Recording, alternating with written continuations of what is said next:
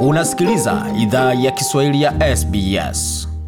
Karibu tena katika makala idhaa ya Kiswahili ya SBS ukiwa na migode migerano, tukuele makala kutoka studio zetu za SBS na mtandaoni anani ambao ni sbs.com.au mkoa juu swahili. Kwa sasa tubadilishe mtazamo kidogo, ama tubadilishe kasi kidogo kutoka kwa taarifa za uchaguzi mkuu ama kampeni za uchaguzi mkuu, tugeuze macho kwa suala zima la magereza. Je, nini kinahusika mtu anapofungwa na nini kinahusika wakati anashtakiwa? Hii taarifa basi itaweza kupa mwongozo kidogo kuhusu hali ilivyo katika mfumo wa urekebishaji wa tabia ukipenda nchini Australia, tukizungumzia suala zima watu wazima ambao wanafungwa hapa nchini Australia. Nchini Australia, watu wazima wanaofanya makosa ya jinai husimamiwa na mfumo wa haki wa jinai wa Australia. Neno kituo cha marekebisho huelezea sehemu ambako mtu hutumikia kifungo chake wanapopatwa na hatia ya uhalifu wa jinai. Gereza ni aina mbaya zaidi ya kituo cha marekebisho, si tu kwa wale ambao wamefungwa, ila pia kwa familia zinazoachwa nyuma. Australia ina vituo 115 vya marekebisho. Baadhi ya vituo hivyo vinasimamia na ama vinasimamiwa na mashirika binafsi na vingine vinasimamiwa na serikali. Wakati mifumo ya haki katika majimbo yote ya na wilaya inafanana, kila mamlaka husimamiwa kituo chake binafsi. Ofisi ya takwimu ya Australia almaarufu kwa fupi ABS hukusanya taarifa kamili kuhusu idadi ya watu wazima ambao ni wafungwa nchini Australia.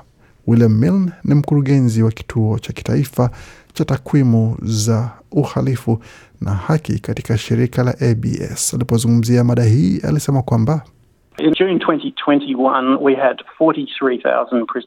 Mnamo Juni mwaka elfu mbili ishirini na moja tulikuwa na wafungwa elfu arobaini na tatu katika mfumo wa marekebisho ya watu wazima na zaidi ya wafungwa elfu kumi na tano walikuwa katika rumande wakisubiri kesi zao zisikizwe, asilimia tisini na mbili ya wanaume na asilimia themanini ya wanawake.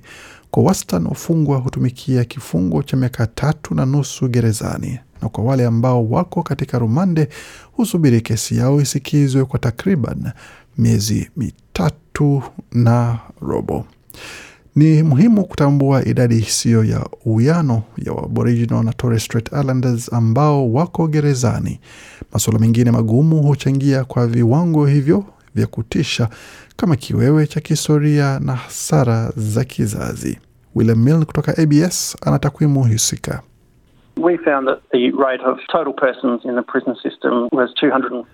Anasema tunapata kuwa kiwango cha idadi ya watu ambao wako ndani ya mfumo wa gereza ilikuwa watu wazima 214 miongoni mwa watu wazima laki moja.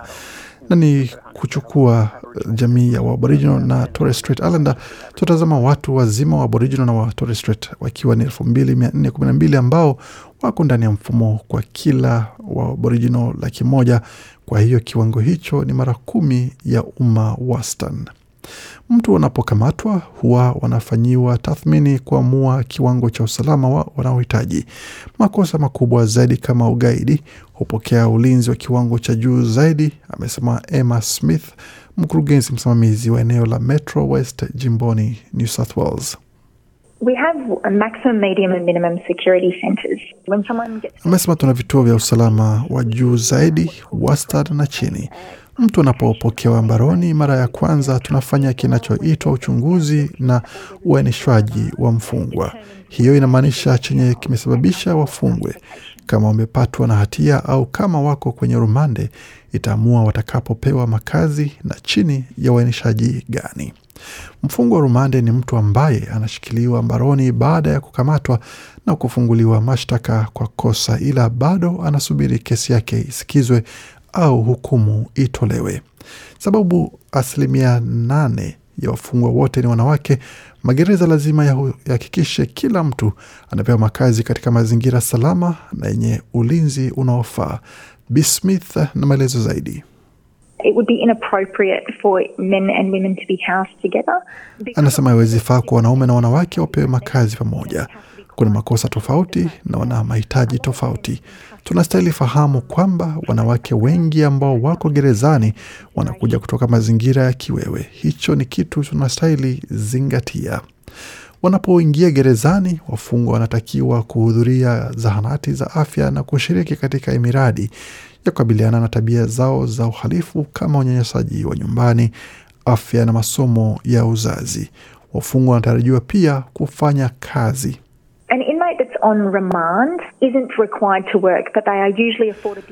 Mfungwa ambaye yuko rumande hatakiwi kufanya kazi, ila huwa anapewa fursa ya kufanya kazi, ila wafungwa ambao wamehukumiwa tayari hufanya kazi. Kwa hiyo kila kituo cha urekebishaji kinaweza kuwa na viwanda tofauti vya kufanyia kazi. Katika baadhi ya sehemu wanaweza fanya kazi katika sekta za usafi, jikoni na katika ukarabati. Idara zingine ni kama uokoaji ama kwa mradhi uokaji wa mikate, uchapishaji, uhandisi na duka ambamo wafungwa wanaweza nunulia vitu ndani.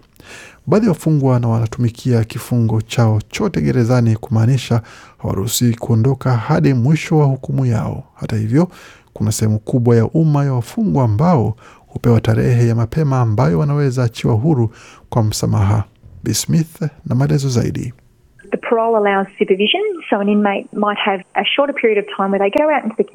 Anasema baadhi wanaruhusiwa kuachiwa kwa muda chini ya usimamizi. Kwa hiyo mfungwa anaweza kuwa na muda mfupi ambapo anaenda katika jamii na wanafuatiliwa kwa karibu, ambako lazima wawasiliane mara kwa mara na afisa wa gereza kulingana na mahitaji yao. Ni fursa nzuri sana kwa wafungwa kuwa na msaada huo na kwa ustawi wa jamii kujua kuwa wanafuatiliwa na inaruhusu kuunganishwa wakati huo. Inawezekana kumpata mtu akiwa gerezani anapokamatwa. Watu wanaweza wasiliana na idara ya huduma ya urekebishaji katika jimbo wanakoishi kujua ambako wanachama wa familia yao wamefungiwa. Taarifa hiyo inaweza patikana mtandaoni. Kama unataka kumtembelea mtu gerezani, lazima upate ruhusa mapema kutoka gereza husika. Kila kituo kina namba yake ya simu na unaweza pata namba hiyo mtandaoni pia. Taarifa zaidi ndio hizi. you would call that correctional centre's visit line and make a booking with that inmate. Anasema unaweza pigia simu kituo hicho cha urekebishaji kuomba miadi ya kumtembelea mfungwa kama hakuna vizuizi kwa upande wa kumtembelea. Namba hiyo ya wageni inaweka ina, inaweza kupa taarifa wakati unaweza mtembelea mfungwa, muda wa miadi na masharti yao, kama wanapokea wageni asubuhi au wakati fulani wa siku na masaa fulani, na aina gani ya mavazi wanaruhusu na jinsi ya kufanikisha mchakato huo unapofika katika kituo hicho. Nadia ni mtu wa kujitolea. Mmoja wa jamaa yake yuko gerezani na alipata taarifa chache za kumsaidia kukabiliana na mfumo wa haki jinai. Aliunda tovuti kwa jina la Bars Between kuwasaidia watu kupata rasilimali wanazohitaji mpendwa wao anapoenda gerezani.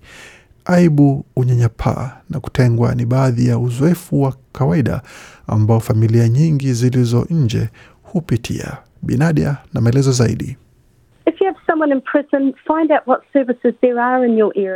Anasema kama na mtu gerezani, jua huduma gani ziko unakoishi kwa kutembelea tovuti hii www.buzzbetween.org. Huduma hizi nyingi husimamiwa na watu wa kujitolea ambao wanapitia yale ambayo unaweza kuwa unapitia. Mara nyingi wao ndio ambao wameachwa kubeba mizigo wa kihisia na fedha mf- za mfungwa. Mtu mmoja aliwahi sema, mfungwa anafanya uhalifu na familia yake inatumikia kifungo. Inasikika hivyo kwa kweli. Wafungwa wanahitaji msaada kustahimili maisha ndani ya gereza, ila pia wanapoachiwa huru. Sababu za watu kufanya makosa tena ni nyingi. Kuna matumizi ya mihadarati, ukosefu wa ajira, viwango vidogo vya elimu na afya mbaya ya akili ni miongoni mwa mambo ya hatari. Ukosefu wa huduma za msaada baada ya kuachwa huru ni moja ya sababu nyingine. Ripoti ya tume ya tija ya Australia ina taarifa kuhusu viwango vya watu kutenda uhalifu wa jinai tena. Bwana William Milne ana maelezo zaidi. And that's saying about 46% of prisoners will reoffend within two years. Anasema kwamba inasema takriban asilimia 46 ya wafungwa watafanya uhalifu wa jinai tena ndani ya miaka mbili. Tuna kipimo kinachoonyesha vifungo vya kabla vya wale ambao wako gerezani. Tulikuwa tukionyesha takriban asilimia 60 ya wahusika walitumikia kifungo kabla, ila haimaanishi kwamba ilikuwa ndani ya muda wa miaka mbili. Inawezekana ilikuwa muda mrefu zaidi. Nadia kutoka Bars amesema kwamba kuongezea msaada kwa familia za wafungwa huboresha takwimu hizo na Research also shows that there is more chance the person, once released, will be Anasema utafiti unaonyesha pia kuwa kuna uwezekano mkubwa mtu anapoachiwa huru ataweza kurejea ndani ya jamii na asiwe uh, sehemu ya takwimu hizo za kurejea gerezani kama wana msaada mzuri kutoka kwa familia wakiwa nje. Mfululizo mpya wa makala ya SBS yanaonyesha chenye hutokea wakati watu wanapoachiwa huru kutoka gerezani huwa wanapewa makazi katika nyumba zenye utulivu kwa muda wa siku mia. Unaweza tazama makala ya Life on the Outside kwenye tovuti ya SBS On Demand. Na bila shaka kama taji maelezo zaidi ama taarifa zaidi kuhusu suala hili, tembelea tovuti yetu sbs.com.au mkoaji Swahili ambako utapata makala na mengine mengi zaidi pamoja na ratiba matangazo yetu tuliochapisha pale. Makala yale yanaelewa na waandishi wetu Melissa Kompanyoni na Gode Migerano. Hii ni idhaa Kiswahili ya SBS. Je, unataka kusikiliza taarifa zingine kama hizi? Sikiliza zilizorekodiwa kwenye Apple, Google, Spotify au popote pale unapozipata.